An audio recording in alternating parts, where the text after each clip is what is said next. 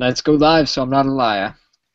Well, you aren't now. We just we just went live. Um, cool. Hey everybody, welcome. Be, uh, bonjour and bienvenue. Uh, hello everybody. My name is John F. McDropo. Uh, I'm here with Sophia Ex Nihilo group panel discussion. Um, we're continuing our our panel on the dialogues concerning natural religion um, by David Hume. Uh, a really amazing uh, kind of skeptical work. Um, anybody know uh, when what year that that came out? And I know Hume died in 1778 I, or something like that. So it must been...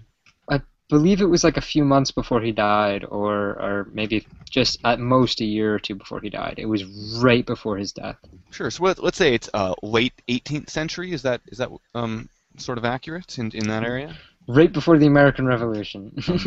amazing. So for us, yeah. Yeah. So I mean, he runs through some some pretty amazing arguments in here. Um, it's it's basically a three-way dialogue between uh, Philo, who's a philosophical skeptic, um, Cleanthes, who uh, seems to be more of a evidentialist theist, I might call him. Um, he definitely feels like he needs to have a, a really good reason for believing in theism, um, and that's that's definitely how he comes at. it. And the other one in it is Demea, um, who seems to sort of agree with Philo at the beginning about the incomprehensibility of the deity, um, and uh, but but also very very vehemently believes in in the deity itself, much like much like Cleanthes does. Um, yeah, absolutely. Uh, and um, yeah, uh, the for the most part, the discussion in the dialogue or the dialogue is is about the nature of God rather than the existence of God, but it, it really is kind of about both to some extent. Um, it's it that's that's what it said explicitly at the beginning that, that no one could deny the existence of God, but we can debate the nature of God. I don't think that that's completely accurate though. I mean, this is a dialogue that does talk about the existence of God and the nature of God at the same time. I mean, the nature of God, depending on the nature of God, that changes whether or not we consider that being to exist. Um, if by God I simply mean the person that bore me, that, that, that, that I came from the womb of, then, well, yes, I do believe that person exists. Uh, so then a discussion on the nature of God is, in some respects, inevitably uh, a discussion on the existence of God to some extent, or at least has a huge influence on it. Definitely. I mean, I think I think there's that in there. I mean, there's there's many admissions in here that um, everything that begins to exist has a cause. So they use they use that a priori um, argument to to kind of get to that uh, that position of of a posteriori um, getting to the God, right? I mean, they're sort of um, defining it by the maybe I'm using those terms wrong, but they're defining it by the attributes that we are observing around us. Basically. I think I think the uh, notion everything that exists has causes a posteriori or ah yeah I think after the fact well, because you have it, causation is a principle that you just don't uh, isn't necessarily a principle that you uh, come to by just sitting on your couch. It's something you have to observe, but it's an inference that is made about everything a priori. So, for mm-hmm. example, Hume could say, well, we only know that because of induction. So, it, just because you've seen it all throughout your life doesn't mean you can't. Inf- you have to infer it um, every time doesn't mean you have to infer it about everything. Um, so. I, I, well, I, I, think the problem with that is that um, maybe originally it's an inductive observation, but it's a feature of our language. If someone says something began, then then it is a perfectly legitimate question, linguistically speaking, to say, well, how did it come to be? What caused it to come to be?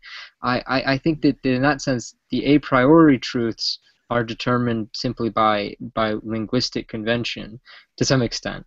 Um, but anyway, that that's okay. No, I, I, that that's uh, that's actually quite clarifying for me. I'm uh, I was a little confused about the use of it all the time. It, they actually end up using it quite a few times in this dialogue, so it seems like it seems like it was a pretty important. Uh, pretty important concept. Um, yes, the the idea of I mean the, uh, the idea of God being able or, or his nature being able to be ascertained by what we can observe around us. Um, it, I mean, we, we definitely got into that in the last discussion. That the idea of analogy being uh, able to dis- describe the deity or not, and and that, that it has a lot to do with this dialogue. Um, now, um, I think Cleanthes, uh, he in his in his thing, he or in his his sort of comparison to the god, he he makes a direct comparison to the uh, building of a house um, in its construction and how we know how houses are built and that they are contrived, right? That they have to be designed and thought of. And that if we have a similar appearance of design or contrivance in nature, that we can um, assume that it has a similar cause, i.e., the uh, organizing thought that brought about the house um, into existence uh, through through you know, human human endeavor, but but also through um, the idea of an organizing principle or thought, and that's that seems to be where um, Cleanthes sort of makes the analogy. Um, but you know, uh, right away, um, it seems like uh, Philo's kind of right on top of it, and he's he's sort of saying that um, you know it, it doesn't make much sense to use such a small portion of of the world to, and I think Demea even agrees with them that that it's sort of invalid to use such a small portion of the world to prove what the rule for the rest of the world must be. Um, and he, they compare it to um, you know, uh, a hair on a, a hair, the development of a hair being used to describe the development of a human, or or you know, um, you know, it, and he said that you know even if even if you could conclude that you know stone and brick and all these natural things couldn't come about, you know, they couldn't create a house any other way than than something similar to a human art, then I mean you still can't make that analogy stick to the rest of the universe. Um, that, that there's a difficulty in making that analogy um, applicable uh, in in that sense because it is such a small portion compared to the large the, the, the hugeness of what we're trying to describe. And uh, one of the points that he makes here is that when we're doing induction um, and we're trying to transfer uh, an inductive uh, conclusion from one situation to another, we have to be very wary and test every change that we make. If we change the temperature, the circumstances, uh, that we're, we're we're I mean presumably we're trying to determine what cause has what effect or what effect has what cause. Uh, and if we, we know the cause, but we don't necessarily know the effect, which is to say, if we are if we're behaving in one way in a particular environment, it, and we do not know everything about that environment, we cannot be certain uh, what the effect of that cause will be or, or that action will be. Uh, so, what he, he makes the point that any slight variation um, can throw off these sorts of inductive claims significantly. He says in the well, I don't I don't remember what he particularly says, but he says in the, the I think he says in the temperature, the weight, or mm-hmm. the oh, he says something about the air, the um oh what was it here. I can't I don't I don't have it right in front of me, but it's something about like the temperament of the air, uh, and this is a really good point, and it it, it um it's it, it, it makes it hard to, to kind of make this inductive analogy because there's this huge gap between a human building a house and presumably God creating the universe. They're just so different uh, that the, the leap is not one that he he's, he thinks can be made. Mm-hmm. Definitely, uh, uh Eddie. There, uh, I mean, good good to see you today, buddy. Um, what did what did you what did you think about that when you when you read it? Hmm. Uh, I think it's uh, working a little backwards. Uh, for example, um, someone is looking at uh, someone is uh, looking at the universe and seeing design and then deriving a nature of design. Uh, for example, if I was to go and look at a house, I'd say, okay, that's a house. What does it mean to be a house? Well, it, well, it means to be well, it means to be designed. But when I look at and I'll infer qualities. It to be a house means to be designed, it means to be structured, organized, it means to uh, house people, so on and so forth. It has all these properties from the fact that it is what it is, a house. But when you look at the universe, the element of design is yet to be inferred. You have to make an, you have to jump to an argument, which I find, uh, which I find correct in this observation, because when you look at the universe, whether or not its design remains to be a fact to be derived from, you need a certain set of axioms and principles in order to maintain its design. You have to look at the fundamental nature of what it is. So in that respect, it is far different than looking at a construct like a house or William Paley's uh, notion of a watch. You have to look at the nature of reality, the metaphysic, if you will, and then derive its nature from there. You don't just uh, you don't just look at uh, you don't just compare two things and uh, derive similar similarities from properties. It would be like um, it would be like if I uh, took if uh, I took a cell phone and then I also took my guitar tuner, yeah, there's a bunch of similarities there. They they were both design constructed, plastic shelling, but at the same time they have very different purposes. They have very different modes of of being that they have there's just a lot of difference you could also focus on so before you so you could always look at a, a bit of commonalities but i don't think it's specific for deriving but i don't think it's as uh, helpful as looking at it and then deriving properties from the nature i think that's how you should do it as opposed to uh, looking at similarities between two things and then just finding common properties, if you will. If that makes any sense. Yeah, it does. And actually, you you mentioned uh, the the watch, um, and that's a classic example. And if I'm not mistaken, his argument is that anyone looking at a watch, even if they're unfamiliar with the concept of watches or watchmakers, mm-hmm. would, upon seeing it, infer that there were, was a designer to it. Am I am I mistaken in that? It, isn't uh, that the argument? Uh, yes, it, it, it would yeah. be. And, and I would and I would actually reject that. I would say, well, no, they wouldn't. They would probably think it's some natural contraption. I mean, imagine imagine a group of people stumbling upon it on a beach who are not familiar with the concept of, of clockwork or watchmaking. I, it, it would never cross their mind that such a thing could be constructed because they could not conceive of that sort of designer. And so one could make the same argument, is that we can conceive of one particular sort of designer that produces one particular sort of design, but maybe if God does exist, God is a completely different sort of designer um, and designed it in a very different way, which is also a way that one might get around a lot of the common objections to the argument from design. Uh, because one often people will say, "Oh, but look at these things that are done inefficiently."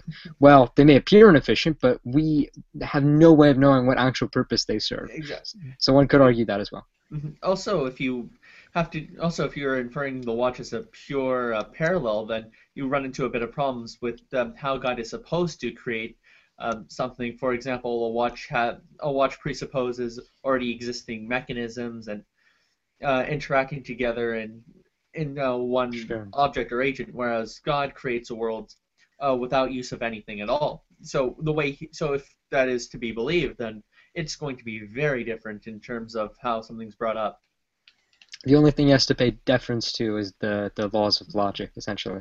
Exactly. uh, but not not even everyone would, would say that. Um, not a, I mean, I, am actually theological positive, and not if you're a theological possibilist. Yeah, uh, I would actually say personally that I I think that the argument from design is, especially in the light of evolution, probably one of the weakest arguments mm-hmm. on the theistic side. In the same way that it's comparably weak to the evidential argument from evil, from the atheistic side, I think they're really bad arguments personally. Um, but that is in light of things like evolution. One could make an argument from fine tuning. That is a totally different argument, I think, though, than design. Fine tuning, yeah, exactly. Uh, the fine uh, Peter Millican, who is a an atheist uh, and philosopher, great uh, university professor of Ox- of uh, uh, Cambridge, I believe that's correct. He actually has a video lecture that I'd suggest to anyone. Um, actually points to the fine tuning argument if he had to argue on as a devil's advocate as the the mm-hmm. argument he would actually use. Um, but yeah, so just to give everyone a hint on how that might be taken a bit more seriously. Uh, but with regards to um, Hume, I think Hume is right. You can't just, in terms of uh, induction, basically you can't have two choices. One is Paley gives random chances, one of the choices, and he also gives and he also gives uh, intentful design as the other one. Whereas humans like, no, no, th- those are we only know these because of previous observation. There might be a third thing that we don't know about. So, the, so induction is always a little incomplete in that regard. Yeah, and, and just to, to, to clarify, I do think that the fine tuning argument is a much, much stronger argument than the argument from design. So I, I actually would, would say it is a significantly more formidable one. Um, so just to be clear, I'm not dismissing that one in in me saying that, that the the argument from design is one of the weakest. But anyway, let's let's let's go on. well, I mean it, that's interesting because I mean in in chapter four, um, uh, they kind of uh, ends up leaning back onto the argument from design and uh, or from fine tuning almost. Um, in, in a way, I mean he he goes into the idea of um, well here uh, you know one of the one of the things that he really um, got into, um, which one of the analogies I really loved was the um, articulate voice heard in the clouds, much mm-hmm. louder and more melodious than any any which human art could ever reach. Um, and then you suppose that this voice extended in the same instant over all nations, spoke to each nation in its own language and dialect, and suppose that the words delivered not only contain just sense and meaning, but convey some instruction altogether worthy of, of a benevolent being superior to mankind. Could you possibly hesitate a moment in concerning the cause of this voice? Must you not instantly ascribe it some design or purpose?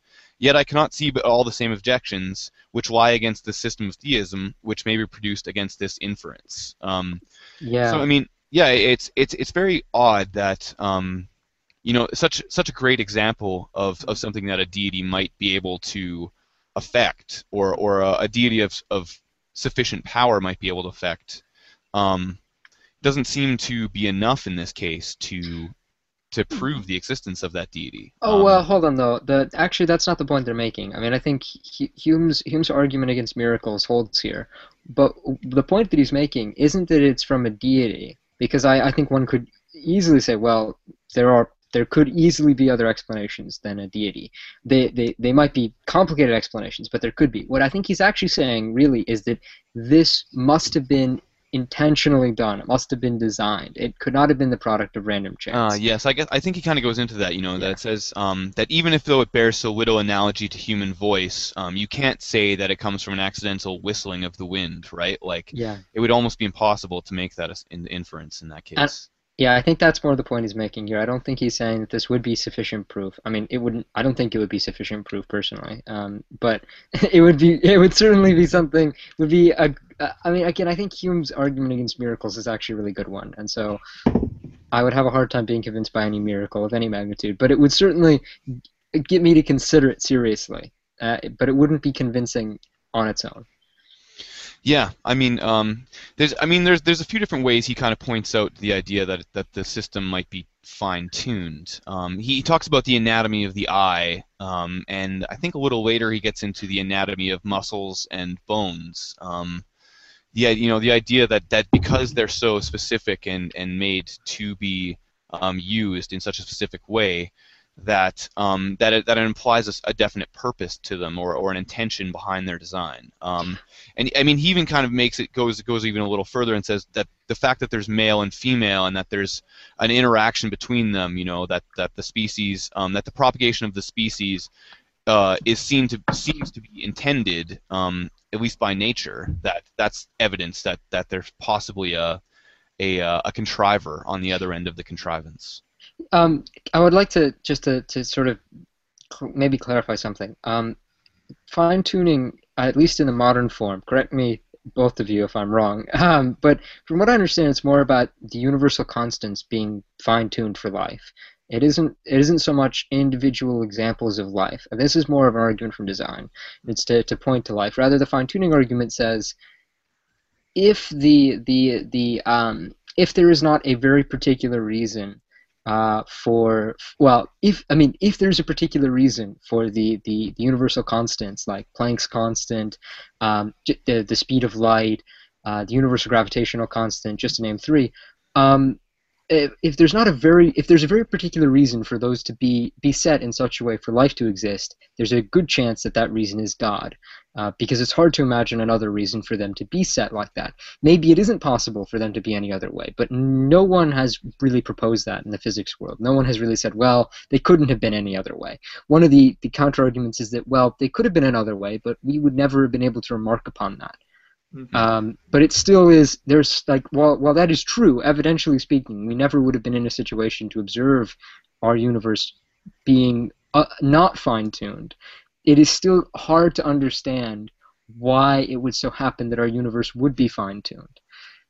Anyway, that, I think that's more fine tuning. I just want to maybe clarify that. I, I think this is more Right, and I, I mean, I'm, I guess I might be extending the, the, the, the use of the words fine tuning um, a little Sure. further than they might naturally be used. Um, I, I guess I'm talking more about the idea that um, since we're here to observe, there there must have been a certain level of uh, tuning uh, forethought. Anyways, there, the you know, it's the idea that that in order to get to us now, there had to have been a forethought to get this point. Um, Mm, you know that the, that the variables were um, set up to get us to this point.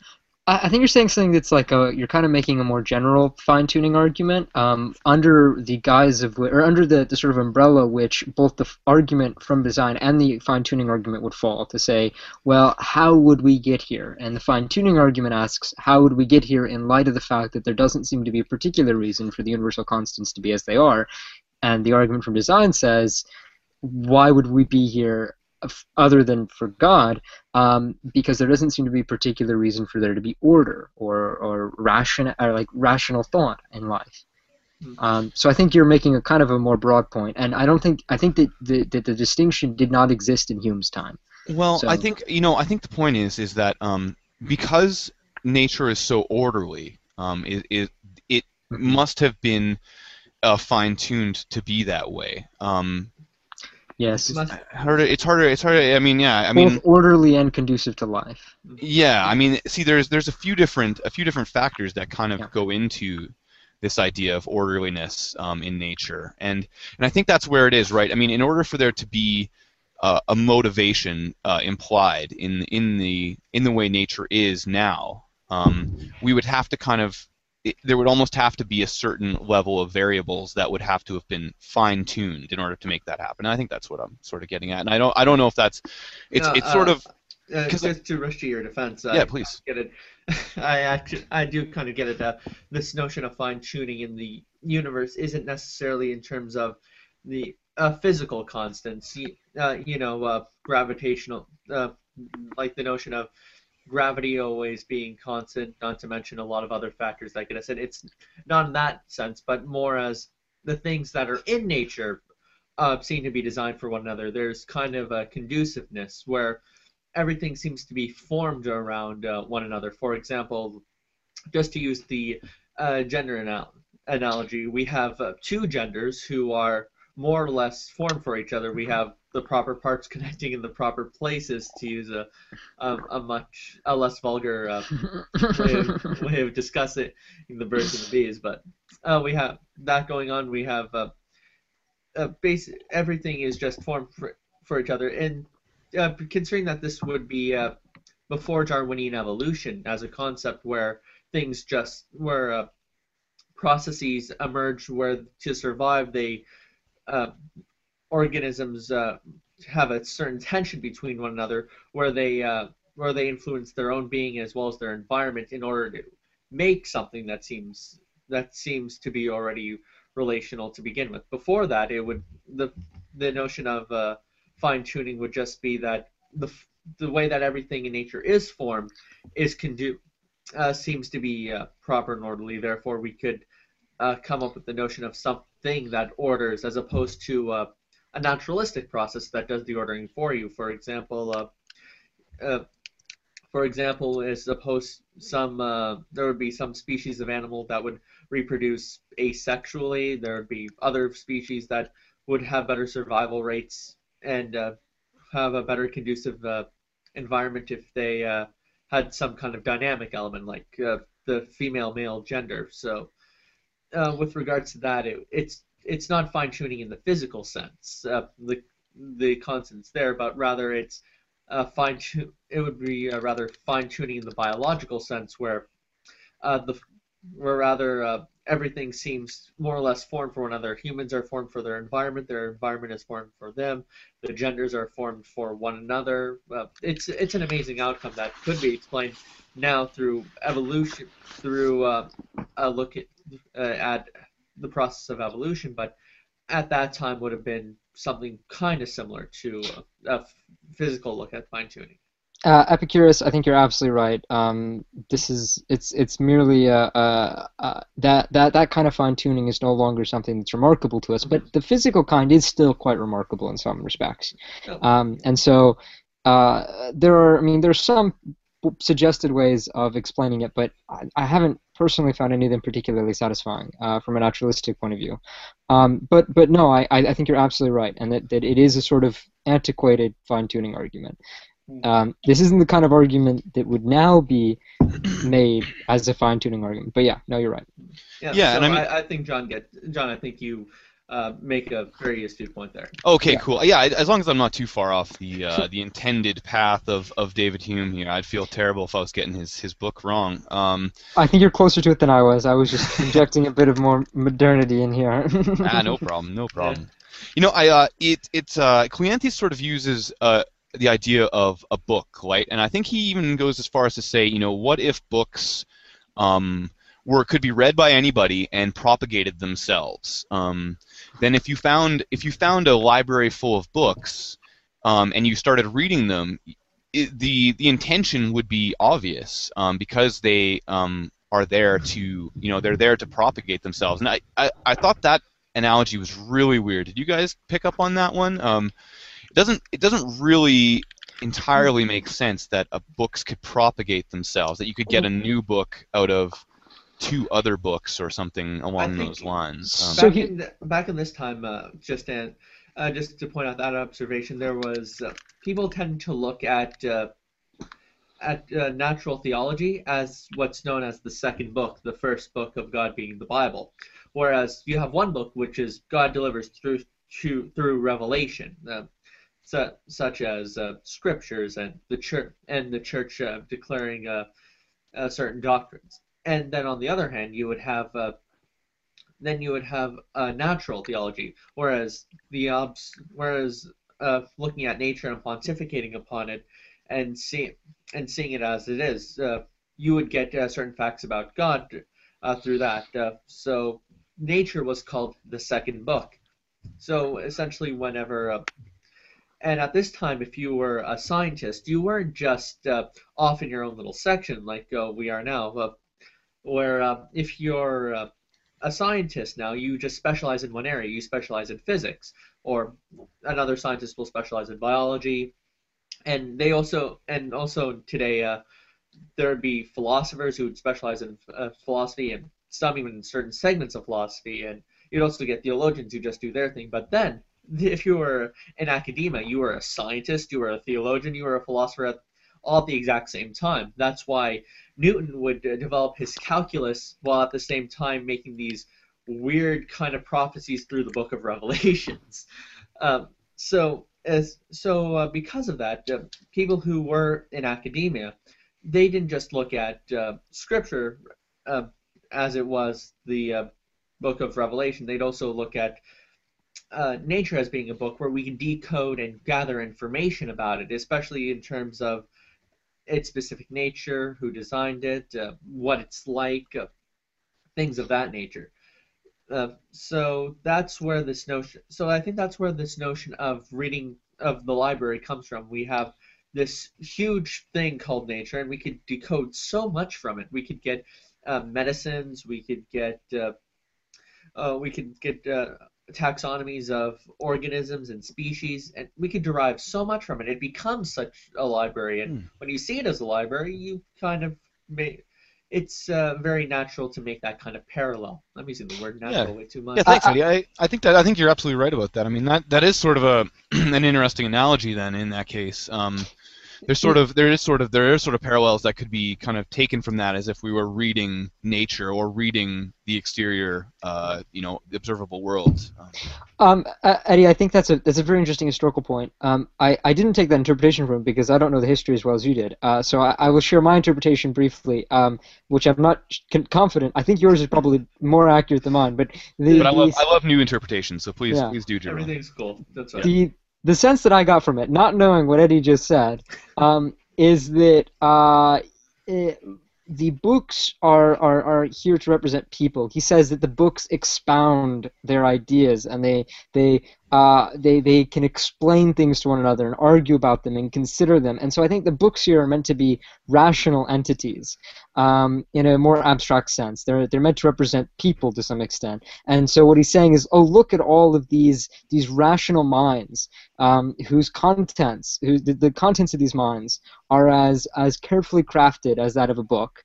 Um, now, there's another way to look at it Mhm. through a more modern lens, uh, and this is what I got from it immediately. Is, is I thought about DNA, um, and so in a sense, Uh, that's, One from the, that's from the stupid ID movement.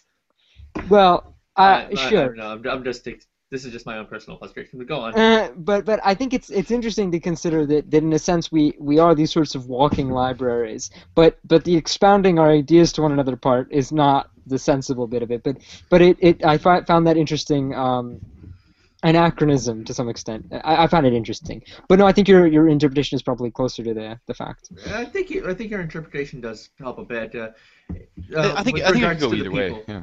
Yeah, uh, but also it's just very uh, on the general note. I find it just very incredible that us being humans, uh, who uh, who are uh, basically animals who learn to make houses and wear os- and wear clothing, which is uh, just awesome in itself.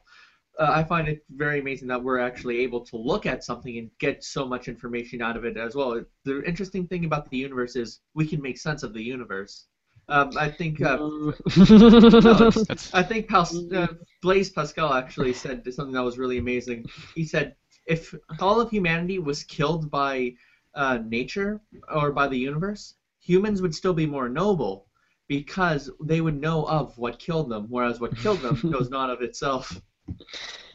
Yeah, I mean that's interesting. I have some disagreements, but they're kind of more subtle. I, I I'm not convinced that, that reality is necessarily intelligible in some respects. But but anyway, that's a much broader argument to be had. yeah. I think is- yeah, I think, uh, I think, but I, but I like the, um, I like, I think I like your interpretation a little better, Ep- Epicurus. There, I think, because I mean, a little later he says, um, Philo kind of against Cleanthes, uh, and he actually looks a little embarrassed uh, when he says this. He says, "Your instance, Cleanthes, drawn from books and language, being familiar, has, I confess, so much more force on that account." But is there not some danger, too, in this very circumstance, that it may render us presumptuous by making us imagine we comprehend the deity and have some adequate hmm. idea of his nature and attributes? When I read a volume, I enter into the mind and intention of the author. I become him, and in a manner, for the instance, I have an immediate feeling and conception of those ideas which revolved in his imagination while employed in that composition. But so near an approach we surely can never make of the, to the deity. His ways are not our ways. His attributes are perfect but incomprehensible. And this volume of nature contains a great and inexplicable riddle more than any intelligible discourse or reasoning. Um, so I think I think both of your interpretations sort of work in that in that sense as, as the book being um, inadequate and but but that we you know when we read it um, we're supposed to get if if there was an author we should get uh, a sense of his intention um, when we read it and I think that's that's the distinction Philo is trying to make um, that that in all of his experience with books there's always there's always um, a way for him to to kind of uh, infer the intention of, of the author itself. Yeah, I, I actually, yeah, again, I, I think that Eddie's interpretation is far more historically informed than mine. but um, uh, I think it, it just represents that there are multiple ways that it can make sense, but one is probably much closer to what Hume actually meant, which Definitely. is I to say, think looking maybe- into his mind. I think maybe your yeah. I think maybe I- your interpretation was it's a little more of a stretch, but you could make it work. Um, as in as in the idea that I mean people are sort of inexplicable and hard to read, right? Um, and that that even their intentions can be um, uh, hard to gauge or discern.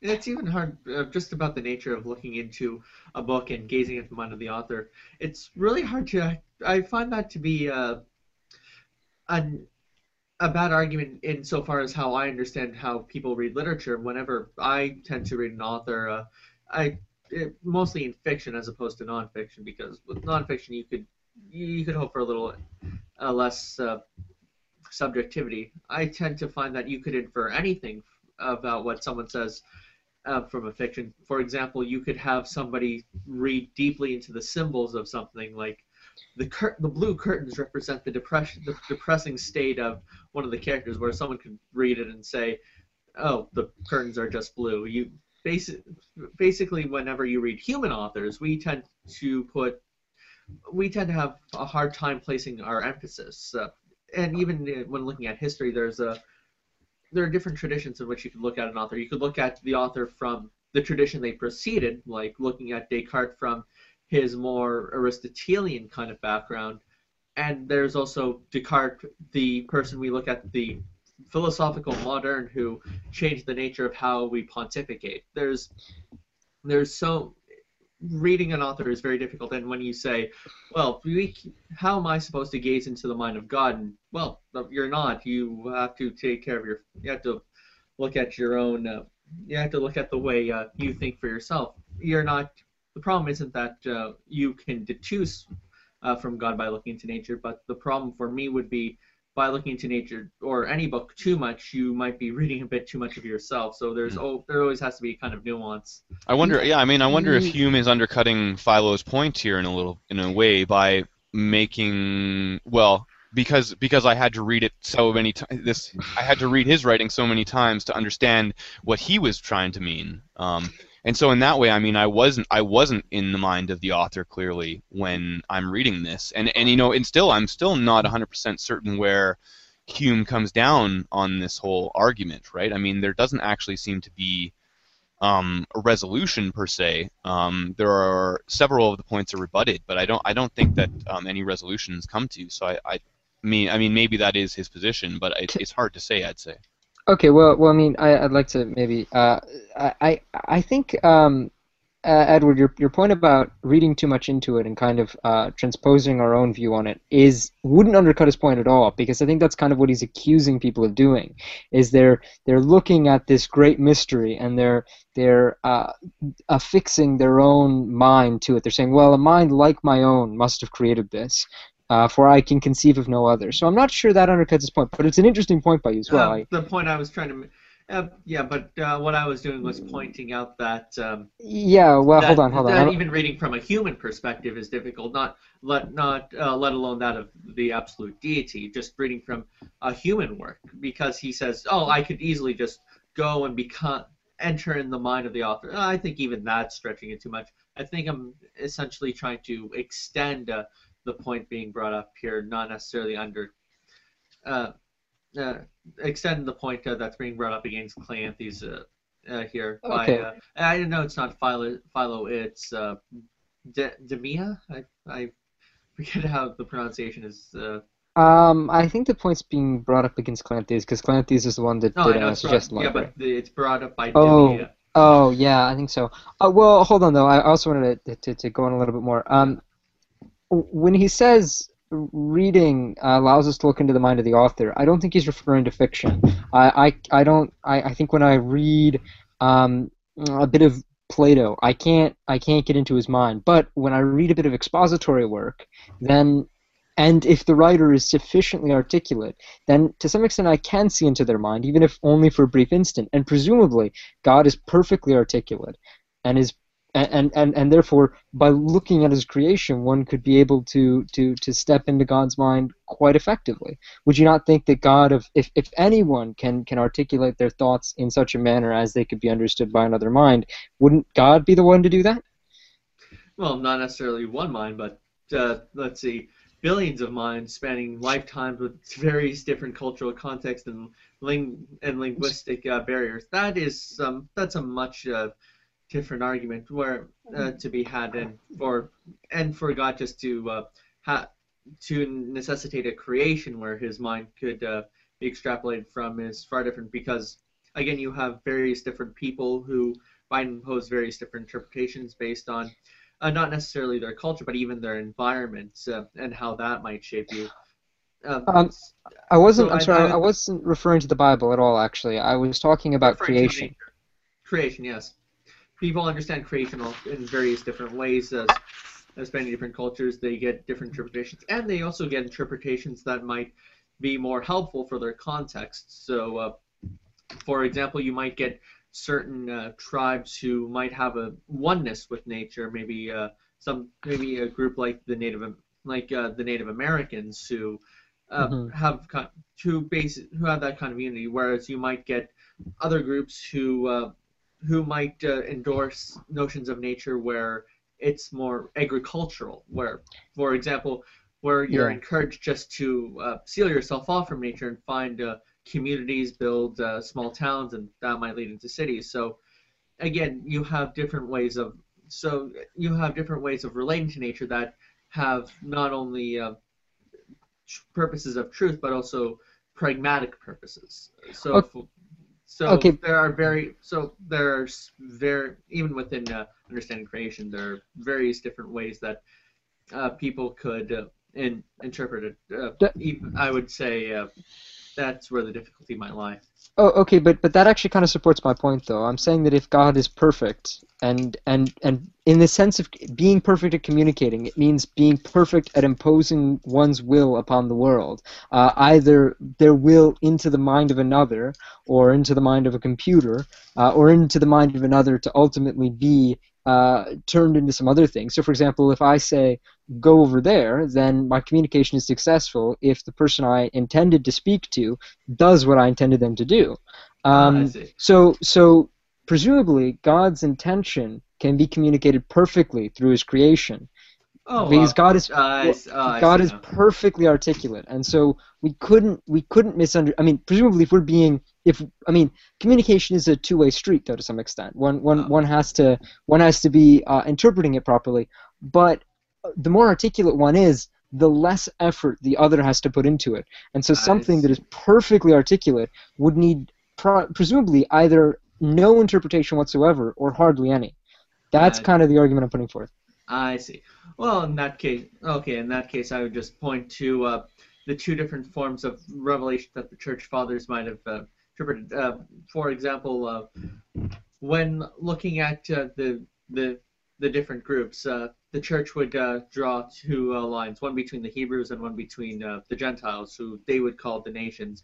What God gave to the uh, Heb- what they would assume God gave to the Hebrews was a revelation in the code, or what's known as the law. The law would uh, would shape certain would uh, shape uh, three kind of criterions. There'd be the civic, there'd be the ceremonial, and there'd also be the moral. So these three different aspects help shape and raise the tribe in which they could receive and uh, garner the oncoming Messiah, and that's what God revealed to them. Whereas to the nations, God revealed what's known as the natural law, and natural law uh, goes back to uh, Plato and Aristotle. It's this notion that within the fundamental nature of reality, you could derive certain you could derive certain codes and odds of behaviors that shape society, and to that extent, I think uh, I think uh, we have every society has been on some kind of foundation that uh, we could see. Uh, for example, most societies have notions of marriages, even though they're not perfectly synonymous. For example, there are some that are polygamous, monogamous, Mhm. uh, various. There's still an un, there is still an underlining bring together of uh, two gen of uh, two genders. Even when you look at Native American groups who had uh, homo who had uh, homosexuality as the kind of I think the term was third spirit or dual spirit. Uh, basically, they actually had homosexual couples. Even that was presented underneath the auspices of the male-female dynamic. Hmm. So and and not only that, but you'd also have a ceremonial burying of the dead in some way. You you would have the these very you'd have these very sustaining elements that would keep these societies afloat, and essentially both these would sustain until the oncoming Messiah, and then you'd have the and then you'd have the uh, the church. So God prepare so God prepares a message uh, in the nat- in the uh, natural law and also in the revealed law, and then then all that is brought together in the All right. unity of the church. So that's how Okay. I would describe the so that's how I describe the two, where you don't necessarily get the full truth through just a understanding of one, but through the understanding of both, and kind of in that kind of tandem. I, I actually don't think I can accept that though. I mean, I, if if if I were a theist, and here's why. I mean, I think you're, you're you're much closer to my point now, but I think you're still slightly missing it. Oh.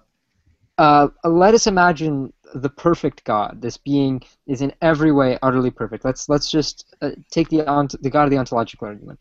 Cool. This being can exert its will perfectly, and and in exerting its will perfectly in the same way that a human does by writing down things. Uh, one viewing that thing can understand what that person's will is if that was their will to have it be understood so presumably if god wanted wants to be understood uh, merely by by doing anything merely by creating things uh, one can see directly into the will of god simply by by looking at nature Hmm. D- um, because because in in God's perfect articulateness and their ability to, to express their will perfectly, and in God's ability to express its will perfectly, um, it, it God couldn't be misunderstood unless God wanted to be misunderstood for some reason. Um, and because I don't believe in free will, then the whole thing about well, people have to choose freely to go to God doesn't really hold any water with me. Um, I just But- I, I want to underscore this point of how hard it is for humans to understand people by missing your point and just ignoring it. Maybe that will maybe that will serve as, as an argument from example. but but but, But I I- mean I'm- that demonstrates a failure in my articulateness. or my understanding is Cool. as the joke would as the joke would entail, would entail but um, I, Yeah, I mean, uh, the, the idea of perfection sort of does get covered in this a little bit. Um, I think uh, Philo, when he's talking to Cleanthes, um, I think Cleanthes makes a statement about um, the the analogy being liker the better, right? That the more like the analogy is, the better it could serve us as as an example of the of the deity's nature. Um, and Philo first says like, you know, uh, if if that's the case, then the analogy doesn't provide us with any reason to think that the deity has in an, any infinite uh, qualities, right? Um, but also, um, he says, uh, secondly, you have no reason on your theory for ascribing perfection to the deity, even in his finite capacity, for suppo- or for supposing him free from every error, mistake, or incoherence in his undertakings.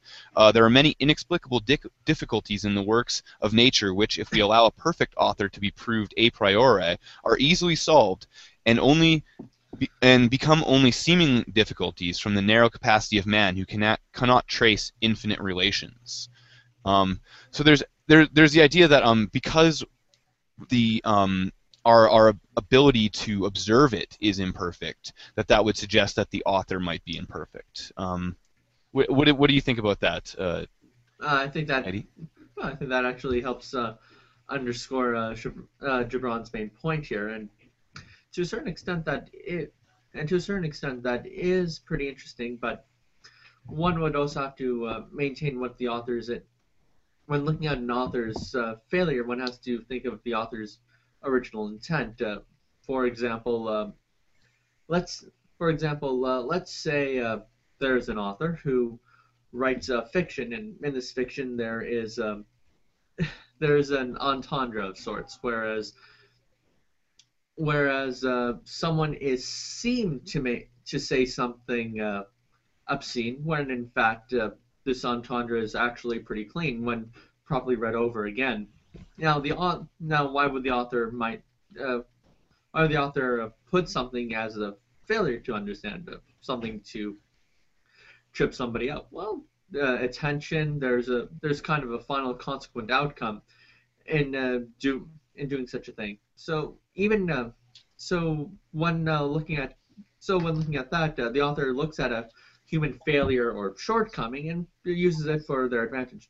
Now, in terms of now uh, the scenario I described is pretty deceptive.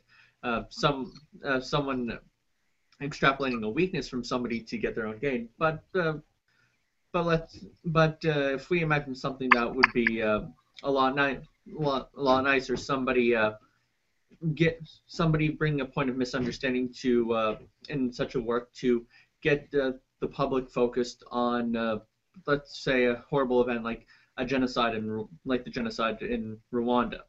Well, one would think that uh, okay, the author just used uh, our the author used our shortcomings in order to draw us to a much huger point. So for this example, knowing that humans are fallible, open to misinterpretation, God, it it's uh, completely possible that instead of trying to push for perfect uh, uh, objective understanding among people, that God uses such a weakness as a way to uh, to progress an even greater message.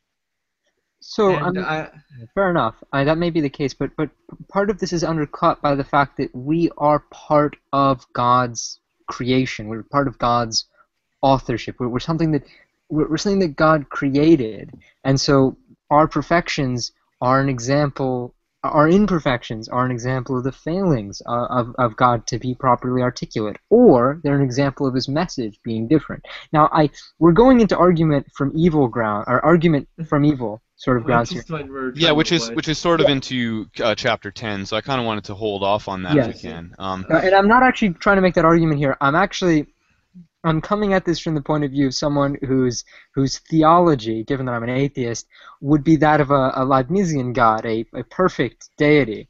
Um, I, th- I think the word you're looking at just I know this might this might be a uh, this uh, might be a little nitpicky, but uh, the the term is Anselmian, a, a perfect God theology, whereas a being greater so great that none greater can be conceived.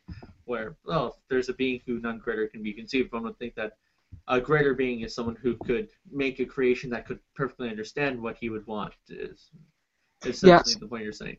Well, I, I, I say Leibnizian because um, I, I, I I really uh, I like his, his solution to the problem of evil, which is that actually we live in the most perfect possible world, and so there is there is no contradiction there. And I actually like that. I think that's an interesting solution. I don't necessarily agree with it, but but it's an interesting possible solution, and that's why I would I would describe myself more in terms of, of Leibniz than Anselm. But no, I agree. Anselm is Nickel as well.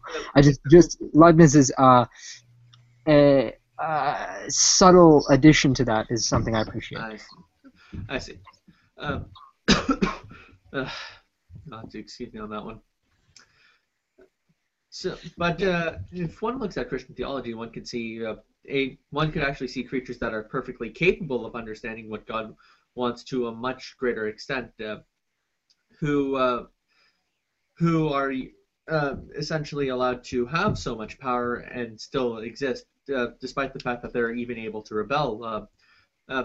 Lucifer is who in the Christian conception is uh, Satan or the, the deceiver, greatest enemy, uh, so on and so forth. Actually, is considered this uh, the smartest, uh, one of the the smartest, if not one of the smartest creatures in God's creation, who could actually uh, hypothetically look at all this stuff and be like, ah, that's exactly what God wants. Eh, I'm gonna reject it. Uh, so in order, so one could actually it's one could actually see that in by creating creatures who are more fallible in error come to a gradual progressive change as opposed to having a, a perfect understanding that is susceptible to uh, to their own evils or Yeah, I mean, uh, I, to a, to an extent, I agree with that. Um, I mean, there's there's definitely something to that. Um, but I but I wonder. I mean, is isn't isn't that a reflection on on the the creator itself? If uh, if we are in fact his his creations, right? I mean, um, Mhm. It, it it's sort of it's sort of uh, odd, you know. Um, I think I think Philo points out that I mean it, it's hard for us with limited view. Um, it's hard for us to know Hmm. if the entirety of the system would contain any major faults, or or if we if we could accurately describe if the if the system is good or bad, right? Um, I think he he uh, he says it's something about like um a, a, could a peasant who hasn't read anything else um give you could he rank a poem that he read right? Like even if it was the best poem in the world would he know that it was the best poem? Like would he be able to ascribe any perfection to it at all um, even if it was perfect? And i think that's a really that's a really interesting point that maybe the world I you know I, I don't know I don't think that was the point Philo was making but I, but when I kind of read it I thought you know that's that's interesting like maybe maybe the world is perfect and just our observations of it are are limited and imperfect um, that's that's it's it's somewhat of a of an of an option anyways Yeah, uh, well, I, I, just to briefly go back a little bit, uh, Epic Eddie. Uh, the reason that I would reject that is that, that, that most of that that that doctrine, uh, uh, correct me if I'm incorrect here, but most of it is based off of the idea that uh, to come to salvation, um, people have to do so of their own volition, of their own free will. But because I don't believe in free will, um, there's that's no okay. reason- Leibniz didn't. That's okay. Leibniz didn't either. Yeah, but I guess the the thing there is that there's no reason for me to accept that. There's no reason for me to, to accept then the whole doctrine if I reject the premise of free will entirely. Um, Well, then, well, if you reject the doctrine of no free will, then one could, uh, one on a more Calvinistic side, could always argue that there's only a certain group of the elect who are ever meant to grasp this, and this is done through God's arbitration. sure, and, and I mean, I, I guess the problem is is that that seems now again this is this is why I think that all all of the arguments from evil are fundamentally flawed, um, and it's it's going to be rooted in precisely what I'm going to say next. And this this what I'm about to say right now is exactly why all these arguments fail. I cannot understand why any perfect being would want that. That's it, right there. All arguments from evil are arguments from ignorance. There may very well be a good reason that I'm completely unaware of. It just is utterly incomprehensible. But I cannot imagine any reason why a perfect being would have an imperfect uh, will. And, and I think that an imperfection in one's articulateness, in one's ability to express oneself, is a failure in one's will because I think of communication merely in terms of, of, of expressing one's will. It's a way of expressing one's will. It's it's Hmm. it's uh, changing how one. It's it's changing either mental objects in someone else. It's exerting one's will on another person's mental objects, or exerting one's will on someone so that they exert their will on objects outside of their body. In the same way that I'm exerting my will when I pick up my my um, uh, hoodie here, uh, I'm exerting my will on the world. And when I communicate to you, when I say, "Hey, make me some food," uh, and you do it, then I'm exerting my will on you successfully. And I don't, I cannot. I think that it would be, if if I were religious, I would find it insulting to God to say that God would ever fail to exert God's will. Well, it's well, it especially comes to well, if we're going to uh, look at a notion of, for example, who is it that is supposed to receive? Uh, who is God supposed to receive into his fold, or who is exactly of the elect? Just to use a more Calvinistic, uh, deterministic uh, uh, kind of situation, which I think you'd be more comfortable with, uh, coming from your position as more of a determinist. Uh, Probably. in in such a circumstance, one could also argue God as being such as being like a, a military encoder, one who writes down messages that only his uh, troops could, that only his side uh, could understand, uh, using secret messages that might seem like everyday conversation that only a certain uh, per, that only a certain group of people would understand. So in that way, if God has a certain elect group that he's trying to uh, communicate to. To that group, he's speaking perfectly fine, but to everyone else, uh, it's going to come across as gibberish because that's the specific group he wants. Yeah, So- fair enough. Fair enough.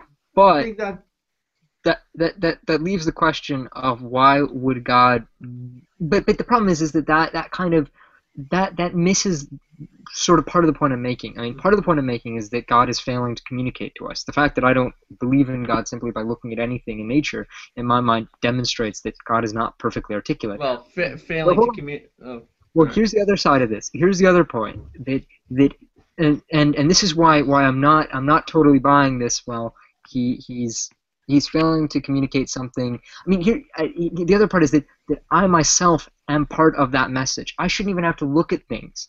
I I should merely look at myself and consider myself and very immediately come to the realization uh, that that that I am doing something that is in God's will. Otherwise, I think it would be an insult to to God's will. But but but I I, I understand the point about maybe he has these reasons to do things in a sort of um, a somewhat seemingly arbitrary way, and, and I agree that that, that that that no like that saying well that's arbitrary is no response to that. I totally agree. I think that again I think that arguments from evil are really terrible arguments for the most part, but the the point I'm making here is more that it's not actually an argument from evil. It's an argument from impotence. It's saying that by not being able to not it's not just not being able to, but but at any point failing to express one's will perfectly is a is a failure of God's omnipotence. That that any time one fails to express their will perfectly, they're not being perfectly articulate, uh, or, or the other way around as well. They're not being perfectly articulate. They're not being their their will is not being expressed perfectly. Um, that's that's sort of the problem I'm, I'm getting at. But anyway, it's it's maybe a subtle one, and it's definitely not related to the text very much. So we might want to move on. no, no worries. I I'm not gonna um, just uh, just say I understand the subtlety where you're coming from. At least I'm trying to do my uh, best with that, and as long as that's being understood, um, I think we're both on the same page. I hope at least what I'm saying isn't uh, completely missing the mark. I hope I, I'm addressing it- uh, at least a few of your concerns. No, no, I think you're addressing most of it. There's there's a, a subtler point here that I'm failing to that There, there's a, a point here I'm failing to articulate, and if I can't articulate it, then I can't expect you to respond to it. Uh, but I think you're mostly addressing it, and I, I agree with your solution for the most part. I, I, I, think that the argument from evil is a terrible argument because there, there may very well be simply things we cannot comprehend um, about about what is ultimately good. So I actually agree with you there. Again, I. I think I, I discourage my, my atheist friends from using that argument because it's a really poor one. But um, but yes, so I there, I, I'm trying to make a point that I, I'm not articulate enough to make, so I think we should move on.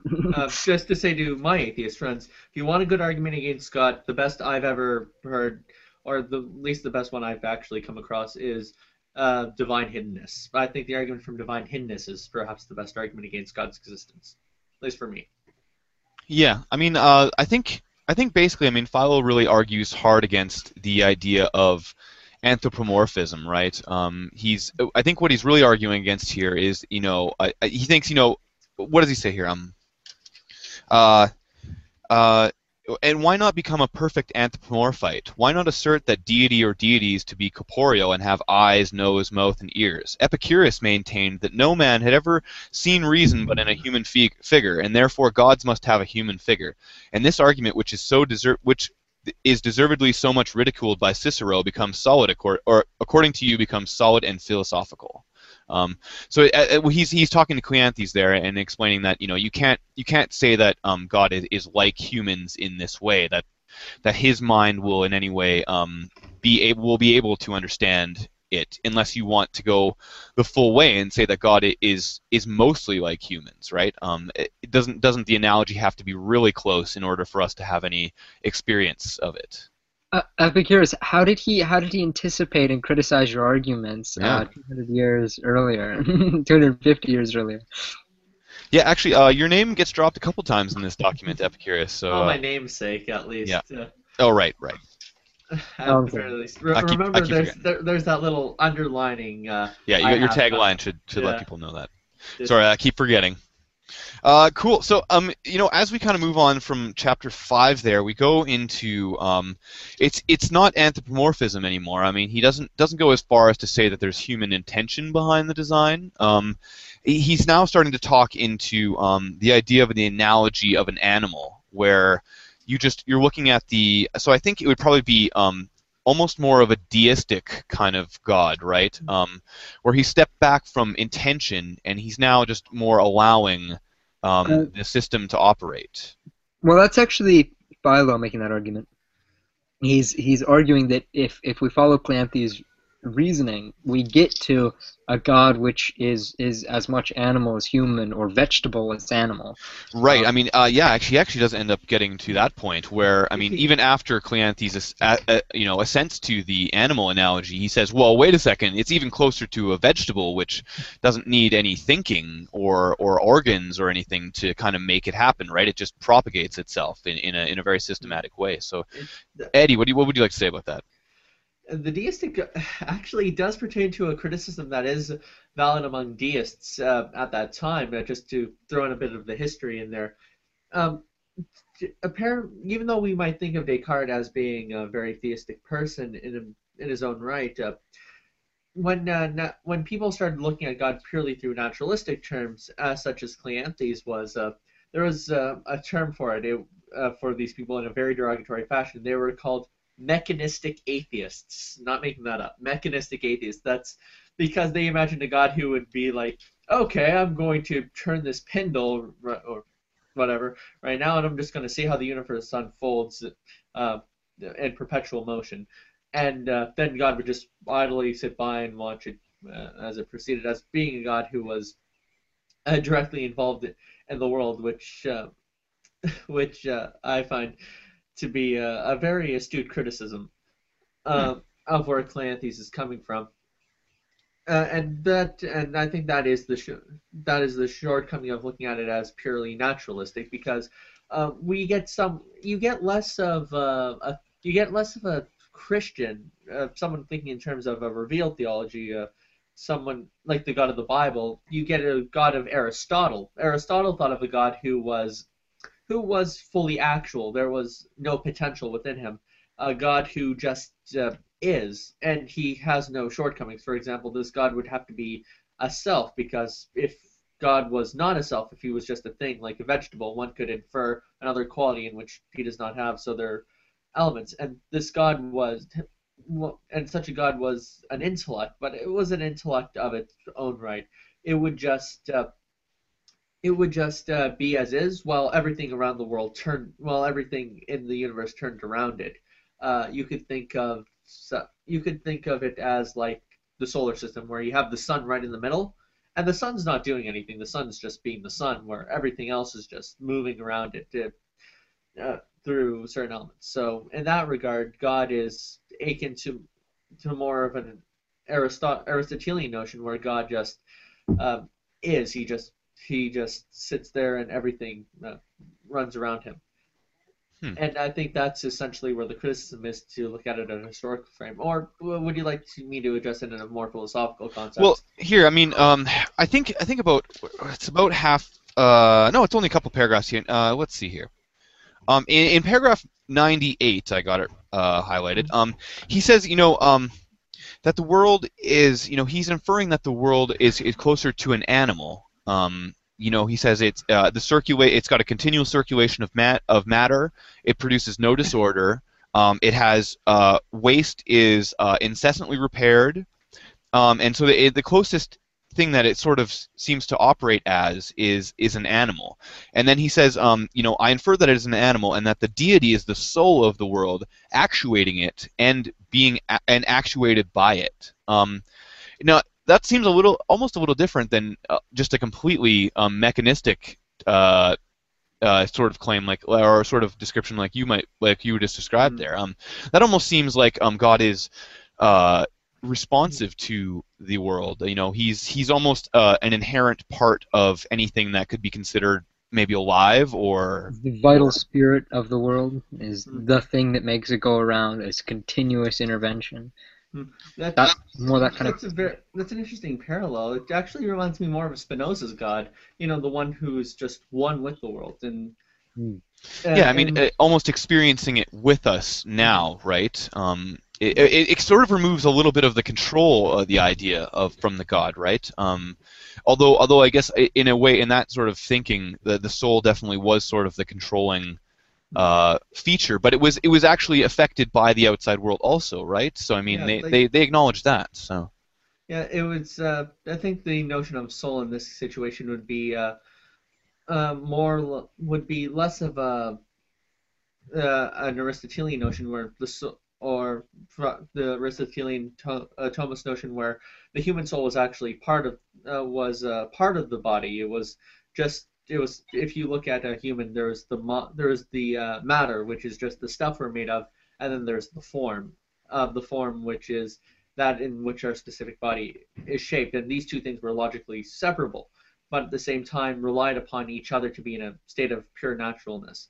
Uh, whereas for Descartes, it was more of a ghost within the machine, where you have a, a spirit who's just within you, who uh, doesn't necessarily need to be connected with it, but who somehow interacts with it. And is much more, when I'm looking at Cleanthes, I'm seeing much more of a a ghost within the machine kind of thing, which is how I'm kind of uh, uh, getting the uh, Spinoza. Whereas I'm trying, and that's how I'm kind of getting the Spinoza kind of vibe, where God is just animating the body.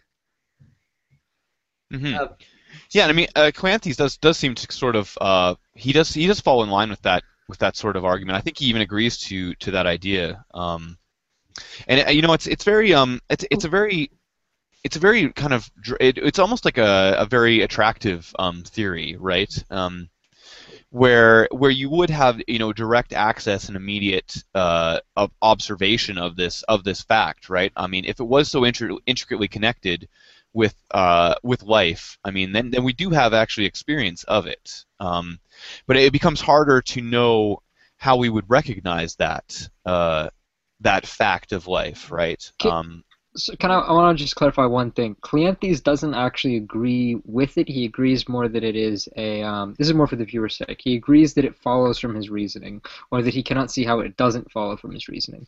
So I just wanted to slightly clarify that. I don't think Cleanthes is actually saying, "Well, this is the God I believe in." He's saying, "Well, okay, yes, this does follow from that," or at least seems to at first glance. That's true, and it, you know it can be t- kind of tough to decide where people are standing from in this in this dialogue. Um, eh, they make a lot of acqui- uh, acquiesces, and then they'll they'll go back on it and bring up the bring up the, the, the rebuttals to it in a in a later paragraph. So it can be a little tough to decide where they're coming from. So you're right. I probably am. I probably am wrong about that. I think he even says later that it's it's defective in in the material sense or something like that. That there's no there's no place where the thought is um, is is, sit, is seated, right? There's no there's no reasoning location or, or central location where everything's being organized, and so in that way, it's not really the the idea of of a, of a controlling soul seems to be uh, missing from the from the idea of, of the deity being the soul of the of the universe, right? Yeah, analogies do tend to break down, and I- Absolutely. yeah. So I think, but I do, but I'm still of the opinion that he's, if he's not necessarily using, uh, I'm not saying he's using it as a parallel. If he's using it as an analogy, I still do think that analogy is uh, something derived from Descartes' uh, notion of of the soul. Because if we go back to the whole mechanistic atheist thing, uh, this is essentially how Descartes was detracted by his. Uh, by more traditional philosophers around his time, they thought it was uh, very. They thought it was a mechanical atheism because he actually separates uh, the spiritual from uh, from the uh, from the from nature, where and he sees them as just like dueling entities, uh, such as being a ghost within the machine and every and uh, being uh, kind of an operating principle. Essen- essentially. Descartes was just a materialist who uh, had souls as uh, there to supplement mysteries or animation, and that's how it uh, comes across to me. Cool. Well, uh, yeah. I mean, that's definitely definitely seems to be it. Um, do, does anybody remember what how he eventually gets to um? Well, I think I think what he does is he turns this uh, this idea of the uh, the animal and the soul into the next uh, part. He he moves into vegetation, right? Um, and I think I think this one sort of this one sort of caught my imagination. I hadn't really thought of the idea of using the analogy of vegetation to describe the world. But I mean, he does point out that I mean there are ways in which you could see it as that. Um, it, it just because um, uh, vegetation seems to. Um, I mean, when he uses the word vegetation, he's talking about uh, like like um, generation of plant life, or or what they kind of classified as plant life, um, and the fact that it seemed to come um, almost. Uh, let's see. It, it it required no um, none of the confluence of of uh, genetic material that that the animal um, analogies seem to uh, require. Right. Um, it seems to be able to kind of work on its own um, and and be kind of uh, individual in that in that respect. Um, and I mean, he uses like um, the idea of it's sort of weird. He uses the idea of um, that worlds may be um, just like plants, and that uh, the seeds of those worlds may be like meteors or uh, comets, uh, which could land on other planets and spread the seed in that in that respect. Um, I thought that was an interesting analogy to make, but I, I wasn't I wasn't really sure if that's really um, how comets work, or in in, all cases No, that seems to yeah. Definitely not how comets work. Thanks, Um, thanks, Ron. I was going to ask you. Um, Yeah, well, I mean, he, I think he may be talking about the scientific wisdom of the day, but but uh, planets um, they form from from metals, which in, in astrophysics means something that's not hydrogen or helium, essentially. Yeah. Um, every every anything that's well, or or like quark uh, plasma, like anything that's not one of those two things, or uh, like the- it's it's metal. If it's oxygen, it's a metal. If it's it's uh, carbon, it's a metal. All this stuff, it's metals. Uh, you you uh, when when a, a, a star um, a, a star works by, by nuclear fusion, as as you know, uh, and and when the universe um, formed, uh, all we had was well, first we just had plasma, we just had disassociated particles, and then they eventually formed into hydrogen atoms, and then those hydrogen atoms clumped up into stars, uh, very early stars, um, and the larger stars, well. Uh, here's here's what, what I, I I'm not remembering very well from from my I, I, I used to know this stuff way better, but um, I don't remember what kinds of stars produce what kinds of metals, but but um, up to a certain point, you can only you can only get you can only get a, a sustainable fusion reaction from certain uh, certain elements. So the lower mass element that you fuse with another low mass element, the more energy you get. Oh, sorry, I just realized I'm going far too far into this. But the point is, is that that um, stars will will will consume hydrogen and helium, and those those elements will fuse into heavier and heavier elements. But oh, to a certain point, you can't you don't get any energy out of fusion, and so it won't be produced in stars. Um, so I think like the cutoff is is either iron or uh, I can't remember what it is. Oh, I think it's iron. But uh, I don't think you get anything more massive than iron, but it's somewhere around there. Um, so then the only time you get heavier elements, like really heavy elements, like uranium, is in is in nova uh, or supernova. You you get them in, in these these ex- these violent explosions, and that's why these are so rare. These these uh, metals are so rare. But anyway, so after you have these protostars, um, or these early stars, not these protostars, but these these these first generation stars produce the first metals, then you can actually get planets. Um, gas giants form mostly from huge clouds of gas, and if there's not if there's enough gas, it becomes a star. If there's not enough gas, it, it remains a gas giant um, without actually having having a sustained fusion reaction. But but then you get these little terrestrial planets like Earth and Mars, and those are formed out of the heavier metals. Um, and, and those are basically clouds of debris that slowly that, that are that are orbiting in a particular area that are by gravity slowly brought together uh, and over a very long time um, they they they be, they form a planet uh, and you get you get the, this this this molten core because when these bits of debris from the star well, it's complicated, but but the, but the point is, is that no, that's not how planets form. they they form through uh, different means. But but uh, I think that may have been the scientific theory of the day, or it may have just been something he was using as, as just a well, what if this? Um, yeah. Very, uh, thanks for uh, well, yeah, thanks for the detail. Uh, that was actually uh, very interesting. I did not know that much about comets. Uh, can you uh, tell me if the sun still revolves around the Earth? That's just I actually don't know much about comets. I know a lot more about the, the formation of stars. I before I got really into philosophy, I wanted to study astrophysics, and so a lot of my knowledge has to do with that. Um, I, I love astrophysics. Interesting yeah. subject. Well, if the Earth is revolving around the sun, why don't we go flying off of the Earth? Right? exactly. If, if if planets uh, came from stars, why are there still stars?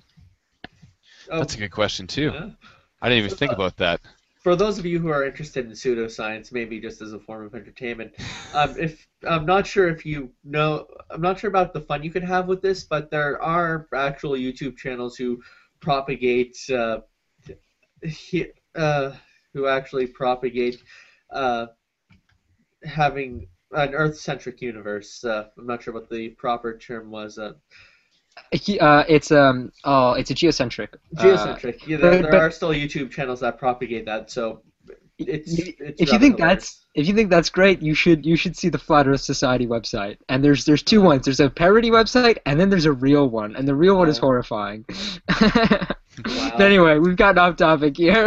a little bit, yeah. But I'm, I'm glad. I mean, I'm glad you pointed that out. I mean, that the, the analogy doesn't really hold as far as seeds go, right? I mean, um, yeah. it, planets don't just give up comets and then send them out. Uh, it, that would that would seems really awkward. Um, but I yeah, I don't. Although, it... could that be possible where if a planet is destroyed uh, or a chunk of it just fly fly off, does, would it become a comet or would it just burn up eventually? Sure. Yeah, I think I think there are, uh, there are well, examples of that, right? It, I mean. It could become a uh, it could become a debris field. It could become a, a, a cluster of asteroids. Like for example, the, the moon is well. Actually, I don't know if this is current. I I've um from my from this is this may be old information, but last time I've really looked into this, uh, um, my understanding is that the moon is believed to have formed as a result of, of an asteroid impact with Earth that threw up a lot of debris, uh, and then that debris um, came together into the moon. It's not like an asteroid hit Earth and the moon came out fully formed, but but over a very long time, that debris uh, clumped together in the same way that, that debris clumps together to create planets.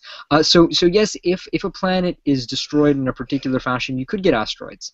Um, but I don't know about comets. I, again, I really don't know much about comets at all. I do know that you can get asteroids off of a damaged or destroyed planet. Cool. Yeah, totally. So I mean, I think that that that pretty much runs into you know at the end where I mean where he starts to kind of give up on the analogy between animals and vegetation there. Um, it seems like, you know, once once uh, Philo kind of goes into the idea, you know, he says that um, Hesiod and the ancient mythologists um, said they explain the origin of the universe from an animal birth, and that uh, the Brahmins in in India uh, they they suppose that the world arose from an infinite spider who spun this co- whole complicated mass from his bowels and now annihilates it afterwards uh, by absorbing it again into his essence. Um, I'd never heard that, but I, that was a really interesting analogy. Um, but but definitely, I mean, um, I hadn't heard that either. It was very interesting as well. Yeah, cool. And I. I really and I'm I really enjoyed that analogy, but I mean it it kind of just runs into the idea that um you know that we could we could kind of suppose or, or point to analogies all day um and and how good we think the analogy is going to be is dependent on our subjective point of view. I mean he says um you know we think that that's a silly uh, analogy because we think that a spider is small and contemptible and not really worth very much, but uh, he says that um where is it here? Uh, uh, and were there a planet wholly inhabited by spiders, which is very possible, this inference would appear as natural and irrefragable as that which our planet ascribes to as the origin of all things to design the intelligence, as explained by Cle- Cleanthes. So, he mean he points out that I mean, if if there was a world full of spiders, that would be the most natural analogy for the creation of the universe possible, right? So, a- so just a note here. There's an amazing book called uh, uh, uh, by an author uh, Vernor Vinge. Uh, it's a book called uh, A Deepness in the Sky, and um, it it includes a planet inhabited by intelligent spider-like creatures. And so I thought this analogy was wonderful because of that. I'm just going to plug him there because it's a, he's a wonderful author. Uh, there's uh, an interest. There's a quote that I'm going to just paraphrase because I'm not going to be able to get it verbatim. Uh, there was an ancient philosopher who once said, "If horse, if uh, horses could portray gods, then they would have hooves and faces just like theirs uh, would be," which is interesting because whenever you have a civilizations, usually the gods, if they're portrayed as uh, creatures with super uh, humans with superpowers, uh, usually they come in the images of the locals. For example, the Ethiopians would have gods who would be very Nubian and black, whereas the Norse would have these uh, bl- would have these powerful blonde figures. So there's a so I think there is something to be said with uh, with the in terms of identifying uh, any kind of divinity with oneself in terms of that. And also to speak on analogies, apparent I'd also see that these analogies also aren't always break down from classical theism where God is severed from the world to God being a part of it, such as like you know this the spiders just spitting out cobwebs from their own being and just putting it back in. That sounds more panentheistic, where God essentially creates the universe out of his own self, or as a reflection of his own self, as opposed to uh, creating it from something else. I I think that points to the fact that, that classical theism was is a relatively new invention, and, and that these are these are other forms of theism. But but what we think of as classical theism certainly is not that. Yeah, where God is se- uh, separate. So this is uh, yeah. So this is just where the analogy breaks down from one position to another. Cool. I you know okay so sweet. Uh, so after after we get after that we get into part eight, which is just a short little chapter here. Um, and I think it it kind of starts to backtrack here a little bit. Um, he's I mean they, they sort of go into well you know it's the the animal and the vegetation analogies are clearly imperfect and don't really get to uh, the idea of, of a perfect deity um, and so and so we might want to you know move just into the I think he's just going backwards a little bit and just saying um, you know that um, we we suppose um, you know it, it seems like what does it say you know revive the old Epicurean hypothesis um, uh, let's see here uh, it doesn't even mention what that is. Um, instead of supposing matter infinite as Epicurus did, let us suppose it finite. Uh, and then, so so it, it's talking about um, that, um, that if there's a finite part number of particles in the world and a finite number of transpositions, um, isn't isn't it impossible that we could have an eternal duration or or anything with eternal duration, right? So there would be, it, it's maybe maybe I'm saying that wrong. Wait. Um, he, he argues that it is possible. Um, right. it- yes. it- uh, that it's perfectly possible. that that since there's a finite number of particle particles, um, and they're only susceptible in a finite number of transpositions, that still it still suggests an infinite number of possibilities. Um, Mm, Well, Sort okay, of, it's right? a finite number of transpositions, and it's a finite number of possibilities that will be repeated infinitely. Yeah, I guess. Okay. Yeah. So I mean, he's yeah. Every possible order must be tried infinitely. Um, and that's actually that's actually I, I mean f- from my limited understanding of it I, I, I I'm under the impression that uh, under under quantum mechanics there are a, a finite number of transpositions and so you could get this scenario if if we had a finite number of particles I mean, actually, we've had an infinite number of particles, we have a finite number of transpositions and an infinite amount of time, or an infinite number of particles, you'd get perfect repetitions. For example, if the universe is infinitely large, or, or even just larger than a certain number, that doesn't have to be even infinite, but if it's larger than a certain quantity, you'll get square meters of space that are perfectly identical to other square meters of space. Um, and if you have an infinitely large universe, you'll have infinitely large swaths of space that are identical to one another in everything but location. Um, So- in fact, you'll even get those that are, are not obviously identical to one another. Oh, anyway, but but but yes, I I actually made this argument uh, with Epicurus. We were we were going through the cosmological arguments. Oh yeah, we were going through the Kalam, uh, and uh, we were going through the Kalam argument, and essentially I challenged Braun to to uh, try to oppose it without resorting to a B theory of time. Just assume an A theory, uh, just for the sake of argument. Uh, Yeah. Personally, I, I don't mind to the Kalam because I assume a B theory, but uh, that's neither here nor there. But that's but that's I- actually a, oh, go on. right. That's, So that's so, I mean- that's actually that was actually something I've never uh, uh, considered before, and I think that's a brilliant. And I think that is a brilliant point. Essentially, well, if there's a finite number of atoms and you have an infinite space of time, then essentially every position, then essentially every possible position is at least going to come up once. Well, it'll come up an infinite number of times, won't it? No, And it will it will repeat an infinite number of, of patterns as well. Um, You'd have to argue that a, I guess you'd have to argue like El Ghazali and Craig do that uh, an actual infinite does not exist. Yeah, Yeah, I mean- wouldn't be so so soon to dismiss that. But anyway. so it's about so it's about infinite repetition then, eh? Okay, because I, I totally missed that, and I guess I guess the next line sort of makes sense um, to me now. Um, it says this world, therefore, with all its events, even in the most minute, has been has before been produced and destroyed, and will again be produced and destroyed without any bounds and limitations. No one who has a conception of the powers of the infinite in comparison of infinite of finite will ever scruple this determination. Um, I, eh, so he's talking about um, you know that that because it's going to repeat over and over and because the matter is finite it will be created it will be produced and then destroyed in infinite loops in in all of its possible uh, combinations am, I, am Um, I am I all- way off on that or No, you're- you're you totally got it right. correct. No, Okay, totally right. cool. I think you're, you're correct. Yeah, I, I like this. I like that he mentions this. Uh, I, I mean, I've, I've, this is this is something that's interested me in the past, and so I like I like it that there's so many things he says here that are that are still either backed up today or or at least vaguely relevant. I mean, other than the whole thing about comets, which I think may have just been him waxing poetical or, or just just right. I mean reaching reaching for an analogy right? Um, Yeah. that that can happen sometimes. And, and with you know limited scientific knowledge it's it's clear that um, you know that that's bound to happen. Um, but i mean okay so so with the with the infinite uh, regression of of uh, of possible combinations let's say um, Demea says that um, i i- this supposes that matter can acquire motion without a voluntary agent or a first mover, and and this is where I think Philo kind of gets into it. Um, you know that that um, we you know our experience is that um, you know even though it seems difficult and, and incomprehensible, our experience is actually of a lot of um, energies and motions that are we don't necessarily know or have a have a known voluntary agent. He calls it, um, so that you don't have to have um, an observable voluntary agent in order for the motion to start. Right? There doesn't have to be a prime mover.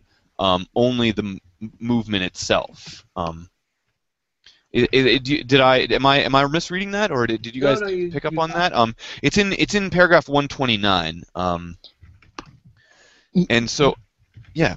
Yeah, it's an interesting point. Um, and in fact, this is kind of the argument I made uh, with uh, Eddie. Uh, I, I, basically said, well, there are there are a number of other reasons I was saying this, but I was saying, well, if we consider every every um, elementary particle as being eternal, it never beginning to exist, um, and and being perfectly simplistic. There's there's a reason for that, but I'm not going to go into it right now.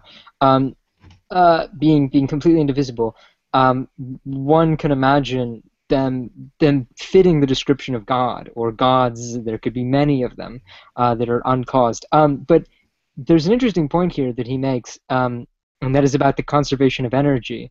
Uh, that's that's a very uh, I mean Newton Newton had this idea in in uh, for every action there's an equal and opposite reaction, but now we know that it it, it extends far it, to, to, to farther reaches than just motion. It it it extends everywhere, uh, and that the different sorts of energy can be turned into one another.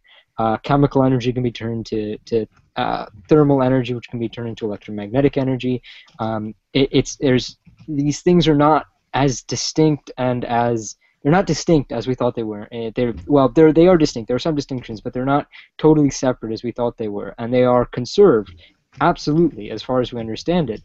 Um, and so, so what he's saying is in some respects conceivable, but there is a problem though.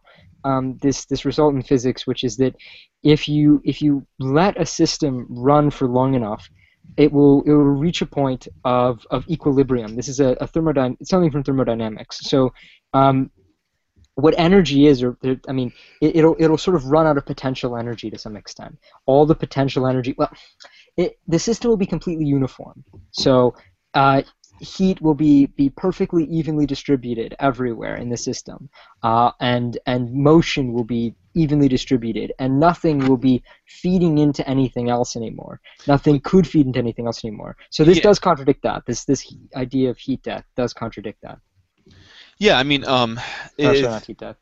The, well, yeah, I mean the heat death is. Uh, I mean that what we're talking about is is the idea of, of uh, atrophy, right? I mean that, that we're that we're moving towards a, a uh, an atrophic uh, a system, right, where um, balance is, is seeking to be to be needed uh, or to be to be maintained, um, or, or to be achieved, right? Um, now it, this is this is what this is the difference, right? I mean, it's um, it's about energy is about um, the difference between things, right? Um, in order for there to be any work, energy has to be transferred. In order for energy to be transferred, there has to be a difference between the two energies, right? Um, if uh, energies work, are perfectly equal, then no work uh, is is being uh, achieve.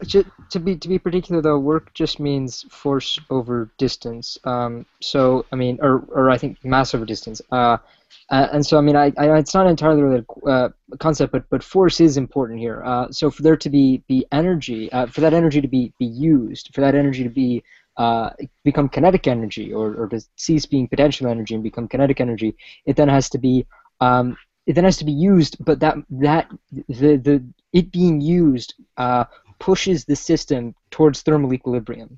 Uh, and therefore to non-motion. So, so it will become a, eventually become a perfectly chaotic system, which doesn't mean it's all random. In fact, it means the exact opposite. It means it's entirely uniform, and that there is no heat there because everything is the same temperature. No energy can be derived from heat flowing from one thing to another. Uh, and because all motion is settled, there is no no motion to be transferred between things. It's it's a complicated concept, and I don't think it's one I fully grasp. But the the basic point is that certain systems will eventually sort of run down. They'll they'll they'll reach a point of thermal equilibrium, at which point there will be no more motion, essentially, or yeah. no impetus for it. Yeah, I mean, absolutely. Um, uh, I mean, for any for there to be any perceivable um, action, anyways. Which, which I mean, is, is all we're really talking about. Okay, but I, I, I agree. There's um, I mean, it's it's interesting how um how close to the in line with the with with these laws that that this um this dialogue sort of sort of runs along, and um, I think um, I think what what they're really trying to get at is you know the the that that um the universe seems to operate without any necessary push from exterior forces, right? Um, sure.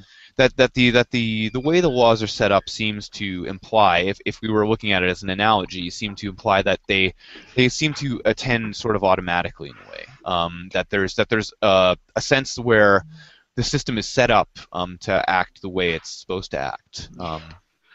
Yeah, I mean, actually, the, the, the point I was making though about um, about sort of entropy running its course is that that I'm not convinced that that such a system that he's describing is possible, um, at least under certain circumstances, because things would eventually reach a state of thermal equilibrium.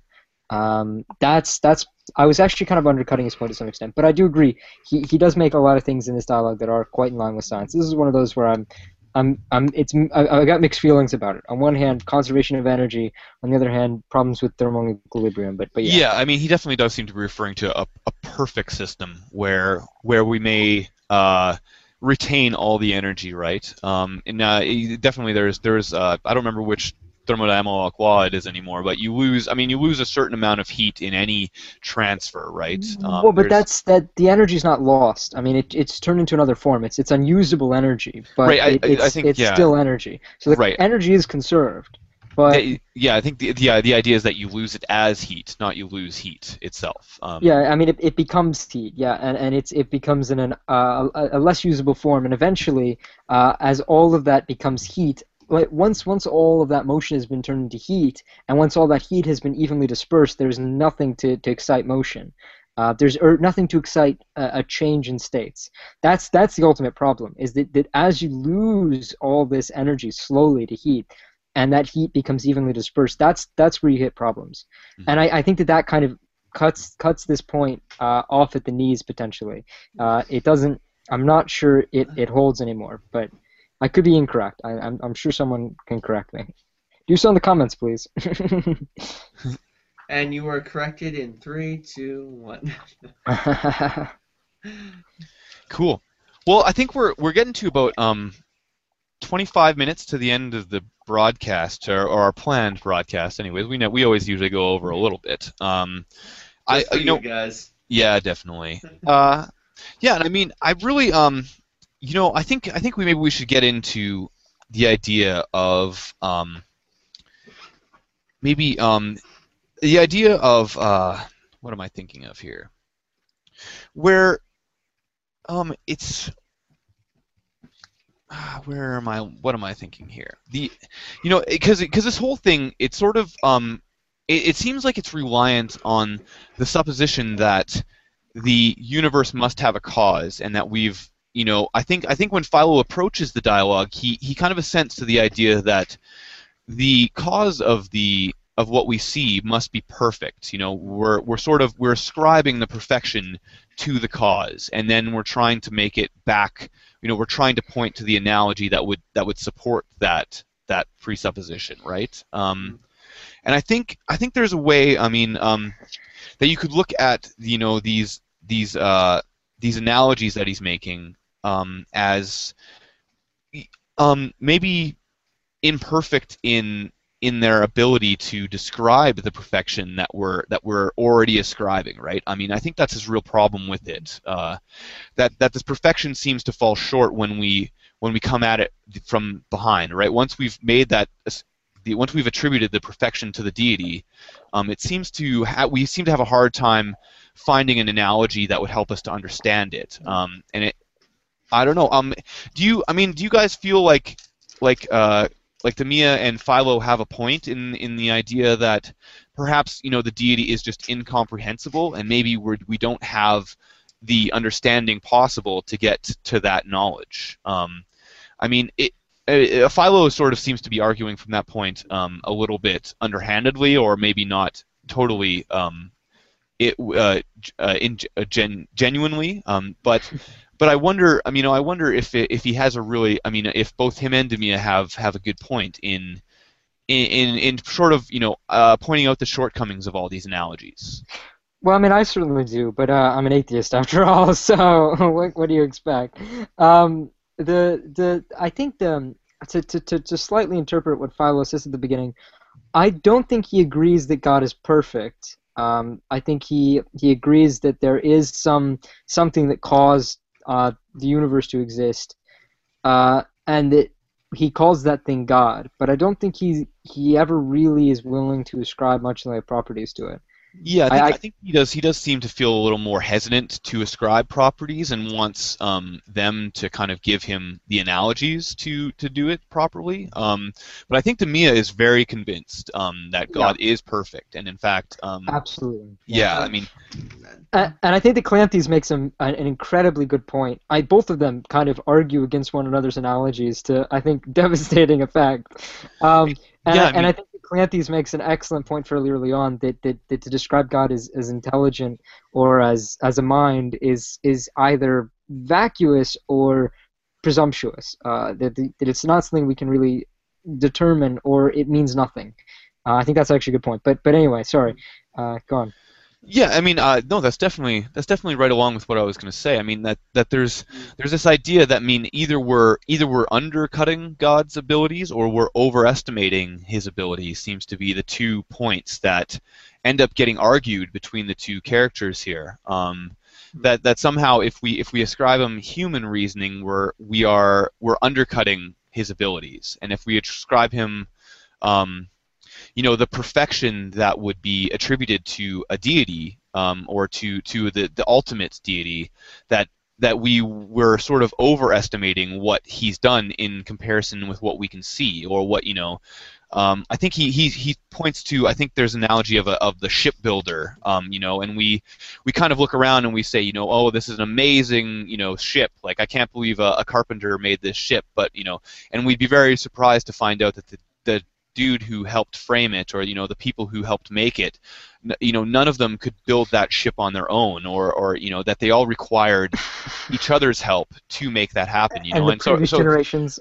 Exactly. So are we are we ascribing um are we ascribing that perfection to the deity at, when you know maybe he he had a hand in it but isn't necessarily the one who uh, Mm. caused it into being? Or you know are, are we are we you know moving too fast to attribute um, the the perfection to the deity is, is is sort of what I'm trying to get at here. Uh, it, in terms of describing it to the perfection of the deity, um, I'm kind of reading it as, at least as I, why I see the text, as a very uh, deistic uh, kind of God who is, in his own right, uh, and could be described as an, uh, and as intelligent, wise, uh, so on and so forth. All these uh, qualities that are henceforth good to have. Uh, but at the same time, this is a deity who while being the creator is somebody who's very remote and this notion of perfection within creation uh, is uh, kind of a reflection of, also of uh, those who are within it for example uh, they he comes to uh, later in one se- he comes to uh, much later in in describing the problem of evil for example as a way of uh, understanding imperfection but with regard to that, uh, I think it's moving on to a discussion where God is more or less removed from the religious context and more in a philosophical context. Yeah, I think I would agree with that. Um, I mean, there's Yeah. Yeah, I mean, it, there's there. It's definitely hard to make the jump between natural religion and and the the causes that we're ascribing to the the creation of the universe. i i from what I'm from what I'm gathering here, I mean, I think that's what really the discussion is, right? I mean, how much can we know about the deity, given given the current state of affairs? Um, and and I think I think sort of I mean I think they're pointing to that analogy is is necessarily imperfect, but also maybe inadequate in, in any context, right? That maybe I think Demea would say that you know that it's even even our best analogy would fall so much would fall so short of of possibly even describing the deity, right? Um, and that any shortcomings we may find in it would be our fault rather than the deity's fault. Um, but but in that way, it does definitely remove it from from the idea of of being a religious deity, right? I mean, uh, Mhm. any way that we could base religious ideas on it. And I, I, I would, uh, I'd be curious to get your idea on that, Eddie. I mean, would you, I mean, do you find that um, that these analogies or or that that the that point of of the analogy being imperfect um, would give you pause in in attributing uh, like an attribute to the deity? Mm, In terms of how we, under, I actually just want to emphasize in terms of how we would understand analogy, and I'm just going to use uh, three examples uh, with the word see. for example, what does somebody say when they say the word see? Uh, for example, when I say uh, I when I would say I see a beautiful ocean, I'm I'm using it in a equivocal way. I'm describing a property. I'm saying I have sight, and with that sight, I I have that specific sight has the property of uh, being in the view of the ocean. And in an equivocal sense, I could be using see as to say, well, that was an interesting visit to the Holy See uh, this weekend. I'd be using it in a completely different context. It would be the same word see, but I'm using it in a sense that's far different than its intent. But when I say an analogy, for example, I see the Pythagorean theorem, I'm saying analogy. I'm using that analogy to portray my relationship to this theorem I'm seeing. So when I say, "Oh, I see it," I'm saying, "Okay, I'm just using the word see as a and as an analogy of saying of uh, my relationship to uh, to uh, the the theorem in question. I have the theorem is something that, as I understand it in my mind, not something I'm seeing with my eye, but rather an idea or thought. In that sense, it's related. So when I say of an analogy of understanding God, when I say God is wise, the analogy of wisdom is perfect because even though the actual property of wisdom isn't there, the relationship that is there is very reminiscent of the way we see wisdom. Uh, wisdom being holding the information to make a choice to make a choice that is uh, in, in tune with being wise. I know that's not much of a definition, but to come up with the definition of what is wisdom, I think would take us a good chunk of this podcast. So I'm just going to hope we all have a decent, interpret, a fairly decent interpretation. That clears everything up. So I think while analogies might break down in certain circumstances, I think in uh, in the essence of what they're trying to capture, they do work. Like, I see. Uh, okay, so you'd be you'd be you'd. Yeah, um, I see what you did there. Yeah, I see. but I, but I mean, you're talking about um, you know, using context or, or being able to mm-hmm. determine a context. And I mean, how would you determine how far along in that analogy you could possibly use that context or or that analogy, right? I mean, how far would it go? It, do you just go to the first uh, point where it, the analogy seems to break down, and then um, it, is that where the context ends, or or can you can you ignore breakdowns in in the analogy and uh, still apply it to a context? I I see to the objective point that's trying to be maintained. For example, just to go back to the Pythagorean theorem, when I say I see it, and someone says, "Oh, uh, oh, I okay, can you describe it to me?" Oh, yeah, the Pythagorean theorem, in in terms of being what it is, is is essentially a way of understanding the parameters of a triangle. Okay, what does it look like? Well, what do you mean? What does it look like? You, you said you saw it. Well, I I saw it in terms of a mental understanding, not necessarily in, in terms of the way you see it. yeah.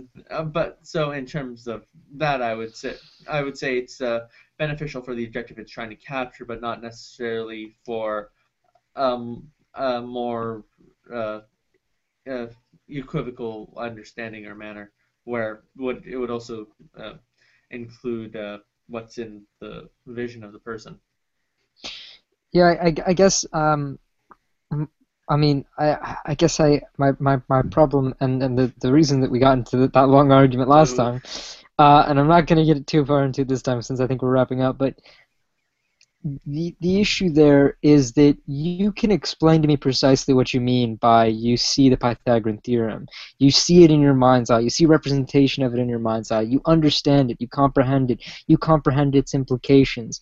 But when you say God is wise, unless one can explain what one means by God is wise, I would contend that, that the person saying that does not understand what it understand God's wisdom then, uh, and is, is therefore uh, saying it arbitrarily or, or saying it purely as an honorific. That would be my argument, but that may be as a please don't take offense, but that is that is the, the impression I get. Fair enough, and uh, I'm just not going fair enough. And um, although let's, that is a very interesting rabbit trail to follow, yeah, and, uh, let's and, and that is and that is where and and I'll even and I'll even double down your objection. Uh, it also um, well, I'm a, I'm also going to quote uh, two philosophers that uh, might even push this point that I don't even that many YouTube atheists might not uh, might be grinning, but they might actually like the fact that they're helping their example.